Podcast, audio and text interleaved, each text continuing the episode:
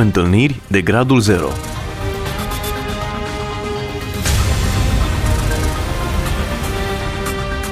O emisiune realizată de Cristina Olariu.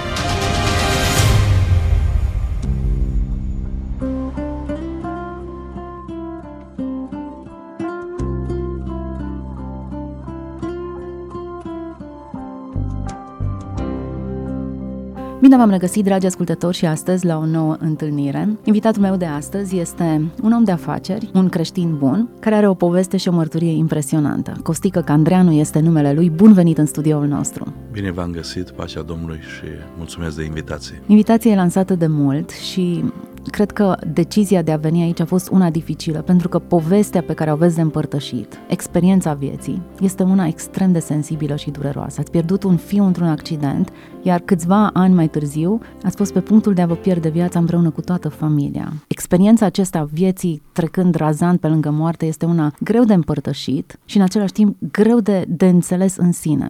Haideți să ne întoarcem puțin la acest fiu prețios pe care l-ați pierdut într-un accident, într-un mod total neașteptat. Da, nu știu cum să încep, deci este vorba despre fiul meu cel mai mare, Candreanu Adrian.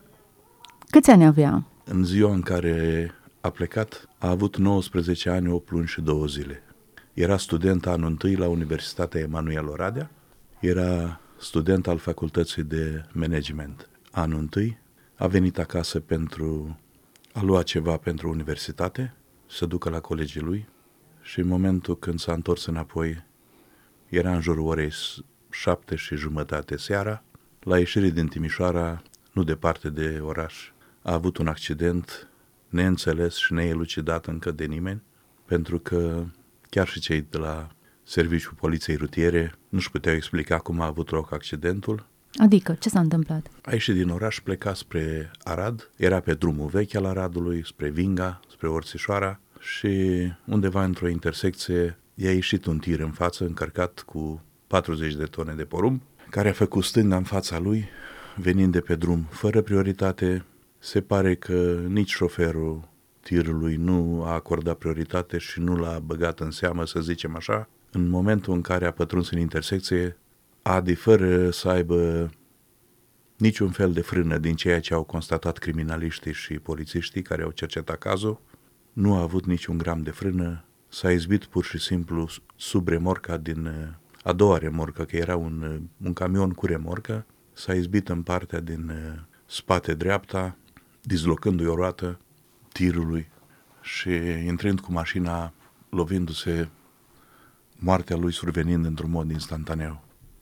Așa Probabil că nu l-a văzut, era întuneric, era Era întuneric, tirul. acum mașina era o mașină destul de bună, avea faruri, nu cred că se pune problema că nu l-a văzut. Nu știm ce s-a întâmplat din cauza că nu a avut niciun fel de reacție, pur mm-hmm. și simplu. Nu a frânat, nu, nu a virat, nu a, frânat nu a făcut nimic. și, da, nu a frânat.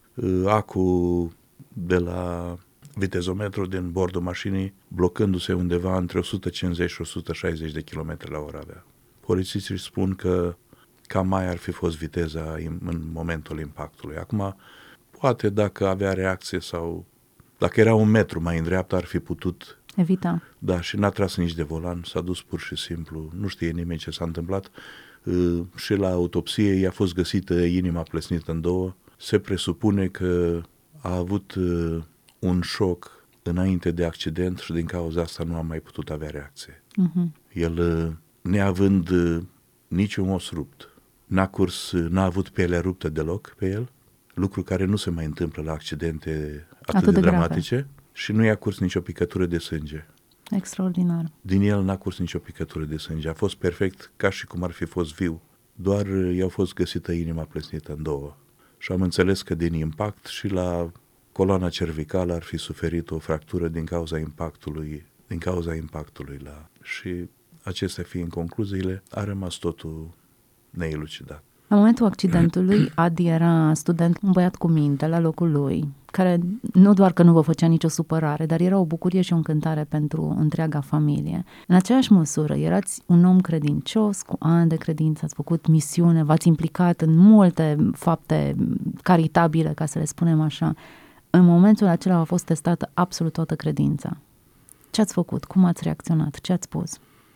Ca să o iau de la capăt, așa din momentul accidentului, în momentul când l-am văzut acolo, primul gând care mi-a venit a fost că sigur o voi pierde și pe soția mea. Știind cât de mult ținea la el, m-am gândit că o să-și pierdă mințile. Și în toată durerea aia, în tot acel șoc, care nu se poate explica, doar știu că am, am înălțat o rugăciune, să zic, nu știu, un fel de rugăciune, că nu poți să-i spui o rugăciune, la Dumnezeu și am spus, Doamne, ai Tu milă de nuții și ajută-mă să nu o pierd și pe ea. N-am putut să vărs nicio lacrimă, pur și simplu m-am îmbetrit, am simțit că m-am uscat dintr-o dată. Timpul de când am ajuns acolo până am plecat au durat peste trei ore, dar în tot acest timp n-am putut să vărs nicio lacrimă. Trei ore ați stat la locul accidentului? Da, era undeva în jurul orei 8, el plecând pe la șapte jumătate de acasă, am primit uh, telefonul de la poliție după aproximativ 20-25 de minute, o jumătate oră, că s-a întâmplat un accident acolo cu copilul, cu numărul de mașină. Am știut că e a copilului meu. V-a spus că a murit? Nu mi-a spus că a murit, a spus uh, cel de la poliție care m-a sunat. Mi-a zis că ar fi bine să mă duc până acolo cât să pot de repede, pentru că este destul de rău. Și în momentul când m-am dus acolo, văzând uh, coada de mașini care s-a adunat în urma accidentului, drumul fiind blocat, era un polițist uh, care stătea și dirija circulația și oprea toate mașinile. Era o coadă undeva la 5-6 km de mașini. Am știut că este foarte grav, cunoscând uh, drumul și cunoscând împrejurările drumul știam și dacă am văzut că e atât de, de mare coada, știam că accidentul este destul de grav iar mie mi-a făcut semn să trec, având aceleași litere la numărul de matriculare, Adrian Cornel Ovidiu. A lui era cu 01 și mașina care eram eu era cu 70. Și polițistul și-a dat seama că suntem din familie și mie mi-a făcut semn să merg pe lângă coloană și am plecat până în... Eram împreună cu fiul cel mai mic, cu Ovidiu, celălalt fiu mijlociu era la repetiție la cor la Biserica Betania, era lunea seara, și era la, cântând în cor, era la repetiție de cor. L-am sunat imediat să vin acolo, au auzit și l-am sunat pe păstorul, pe Adrian Neicone și i-am spus că a de avut un accident. El a anunțat acolo imediat, s-a dus la cei care erau la repetiție și i-a anunțat și am înțeles că au făcut o rugăciune pentru noi, pentru familie, pentru Adi. El oricum era plecat în momentul ăla și nu după multă vreme au venit majoritatea de acolo au venit și ei acolo la locul accidentului. Când am ajuns acolo și am văzut uh, mașina cum era poziționată sub uh, acea remorcă, am știut că Adi e plecat. Soția mea era foarte zbuciumată, medicii care erau veniți acolo s-au ocupat de ea, au luat-o în primire să o stabilizeze puțin, să o liniștească. Era foarte multă agitație, ca de obicei când se întâmplă un lucru de ăsta.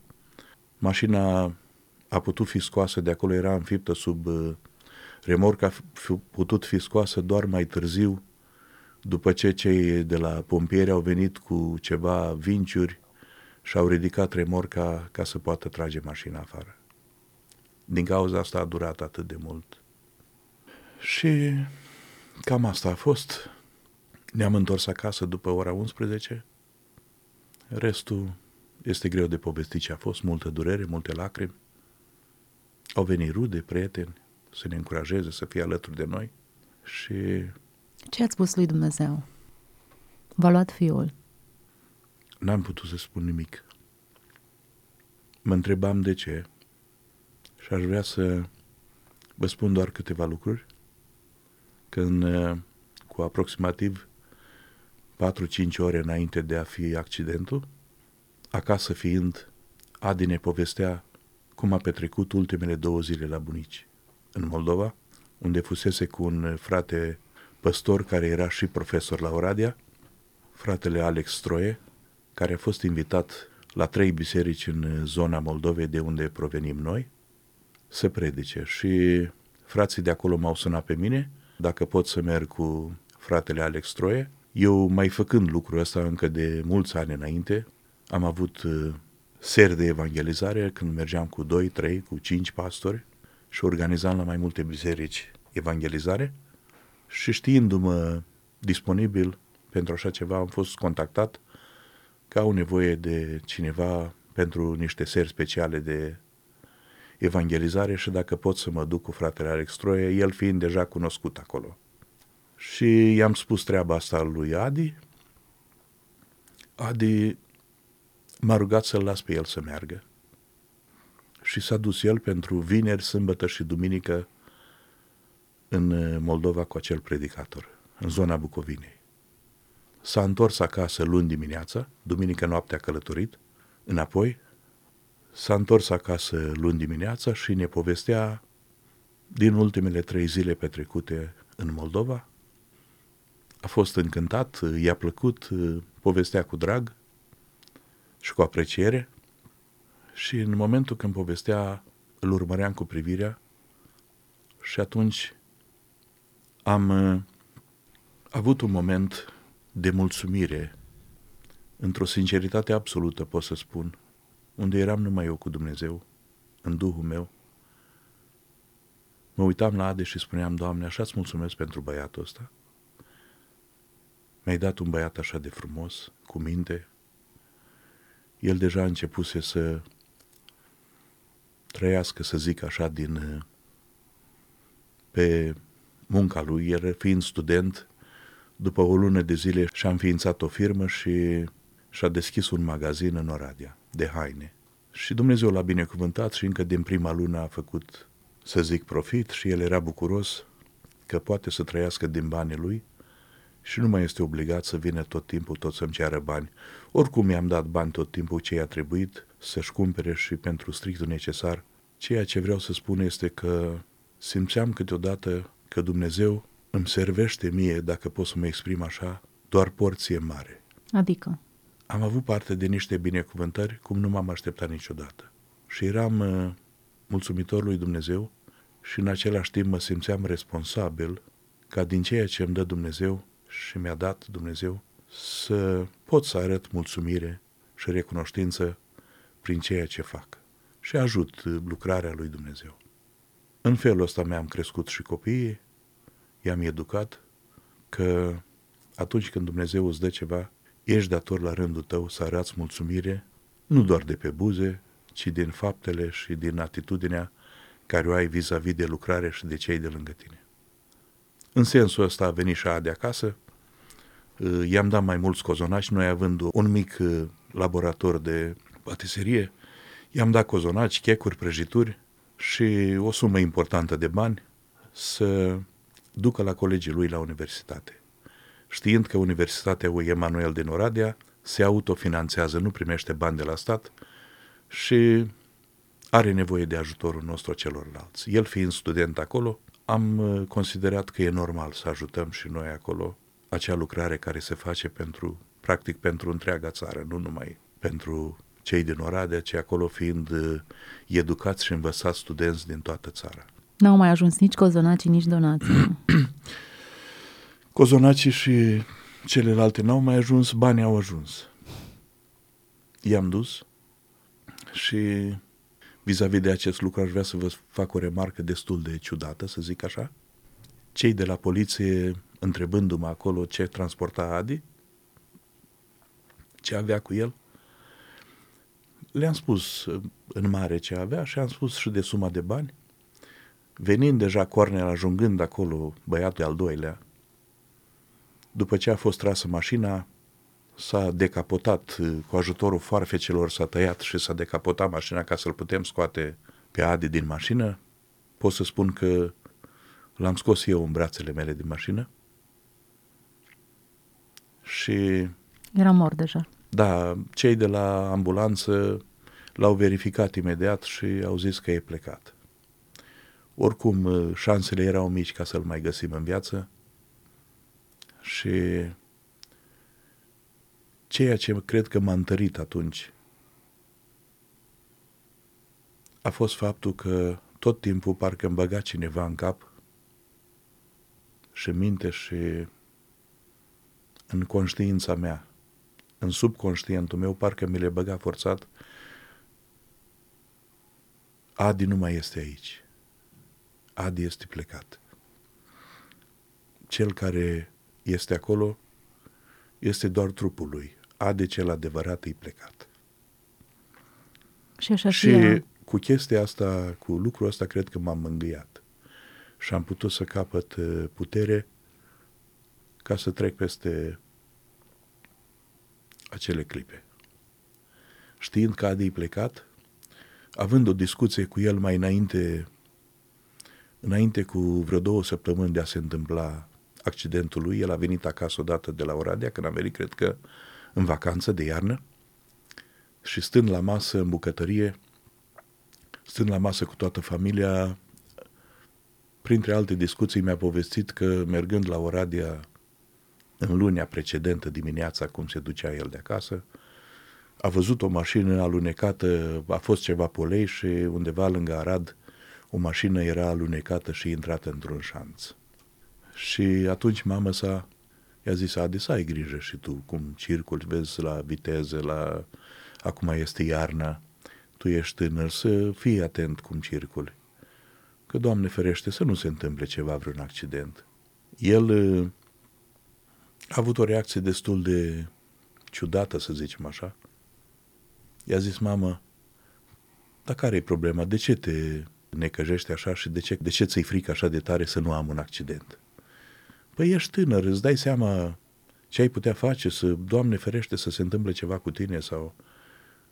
El ieri zâmbind, râzând practic, a zis mama, eu sunt pocăit, eu sunt mântuit și cred că dacă ar fi să am un accident, ci că oricum eu m-am rugat la Dumnezeu, să știi că eu m-am rugat la Dumnezeu că dacă îi să am un accident, eu vreau să mor în accident, nu vreau să rămân handicapat pe viață. Hmm. Și nu cred că o să am accident. Dar dacă ar fi, până la urmă, eu sunt mântuit și mă duc acasă mai repede ca voi. Mama sa, ascultându-l, mi-a zis, tata, tu vezi ce vorbește copilul ăsta, ia să stai de vorbă puțin cu el. Și atunci am zis, Adi, nu spune vorbe din astea. El a zis, tata, lasă că nu o să se întâmple nimic, mama, stai cu minte. Și ne-am văzut de lucru mai departe. În ziua aceea, am mers în oraș cu el cu mașina lui. Și mi-a pus o cântare care s-a cântat foarte mult la mormântarea lui. Cheamă-mă în ziua cea grea că în nor de necaz vor veni. Este cântarea. Așa se intitulează.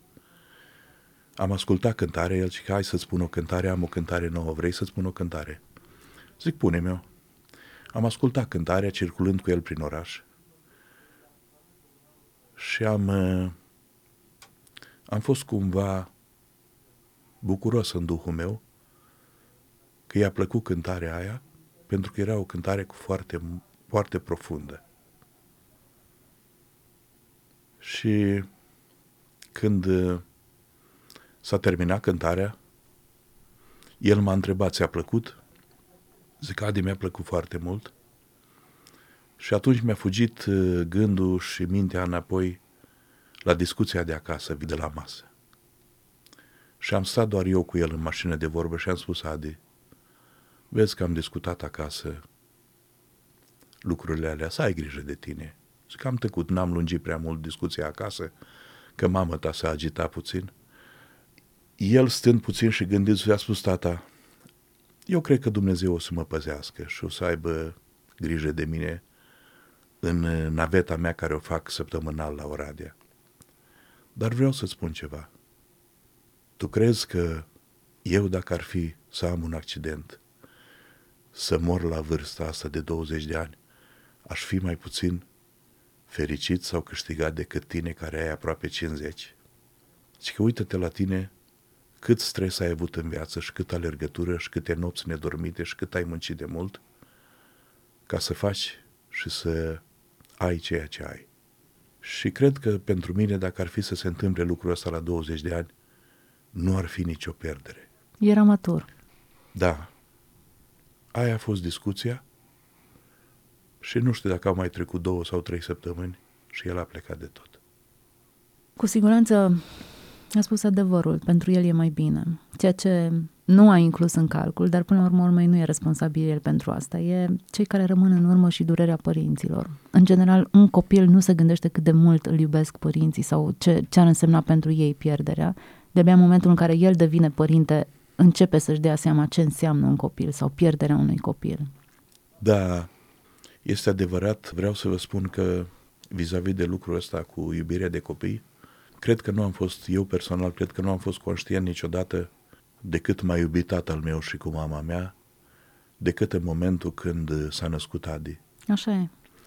Pentru că am văzut în momentul când ai un copil cum se schimbă toată viața și toate lucrurile iau o cu totul altă întorsătură și altă înfățișare. Și abia atunci am, uh, cred că am fost destul de mulțumitor, tatăl meu și mama mea nemai fiind în viață și ei au plecat de foarte tineri, mama la 54 de ani, tata la 59, după 3 ani după ce a plecat mama.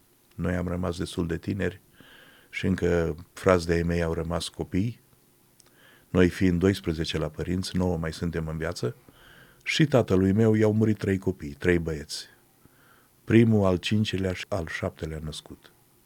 Și a fost un om credincios care s-a pocăit de tânăr, de la 17 ani, și vreau să vă spun că trăiesc cu convingerea că nu că i-a durut mai puțin ca pe mine, dar că au comentat între ghilimele, să spun așa, mai puțin decât mine. Adică au acceptat mai... sau resemnat? Se părea acum, orică eram noi copii și nu ne dădeam seama de dramatismul lucrurilor, dar mi se pare că totuși au acceptat mai ușor pierderea celor trei copii decât am acceptat eu a unuia singur. Hmm. Vreau să vă spun că ceea ce ne mai dă speranță și putem merge înainte este că într-o zi ne vom revedea și nu m-am așteptat niciodată Adi să fie înaintașul meu, cum spune Biblia, hmm. din punct de vedere biblic. Normal este să plece părinții prima dată și după aia copii, dar lucrurile nu sunt cum le programăm noi. Categoric. Viața și moartea sunt în decizia lui Dumnezeu până la urmă urmei da. și va trebui să acceptăm aceasta. Cum vă raportați acum la Dumnezeul acesta? Misterios, care face mutări de genul acesta, care ia, care dă, care dă porție dublă, așa cum spuneați, dar ia în momente neașteptate. Cine e Dumnezeu pentru noi? Așa cum vă spuneam, cum vă spuneam, cred că și durerea mi-a dat-o tot în porție mare. Am căutat să fiu mulțumitor lui Dumnezeu și să, să arăt prin ceea ce facem, chiar și copiilor de multe ori le-am spus, am avut acțiuni în care copiii mă întrebau unde trebuia să muncim efectiv noi cu familia. Și copiii mă întrebau, tata, dar trebuie să facem noi și asta? Chiar trebuia să o facem noi asta? și totdeauna am avut, uh, am avut un răspuns pentru ei care să-i liniștească și care să-i responsabilizeze, spunând că Dumnezeu vrea de la cei de la care le dă și dacă Dumnezeu ne-a ajutat și ne-a dat, este bine să putem face noi pentru alții și era mult mai puțin plăcut pentru noi dacă ar fi făcut alții pentru noi anumite lucruri și favoruri și ajutoare. Așa e. Și să fim mulțumitori că putem face noi pentru alții, așa cum, uh, cum să spun, încercam să adopt acea atitudine a unui predicator bătrân care spunea odată că fratele Marcur Nechifor, un înaintaș al nostru veritabil, care după ce în tramvai s-a furat portofelul cu bani, cu ultimii bani pe care îi mai avea, a spus fraților, m-am dus acasă și am mulțumit Domnului. Și frații stăteau și se uitau mirați la el. Cum să mulțumești Domnului când ți se fură portofelul cu ultimii bani? Și fratele a spus, am mulțumit Domnului când am fost eu la care a furat. Ce a fost altul. Oh, Doamne! În orice circunstanță, până la urmă, există o parte pozitivă. Pozitivă.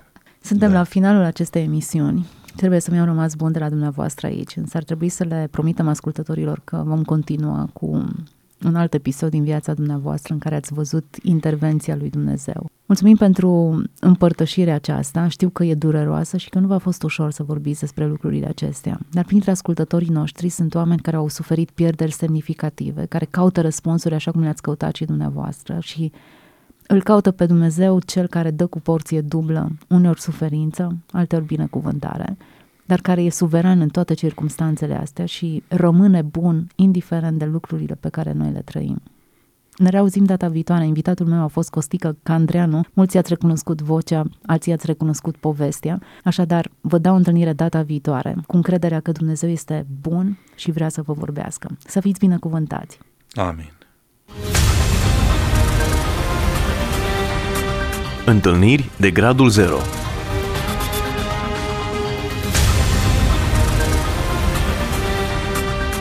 O emisiune realizată de Cristina Olariu.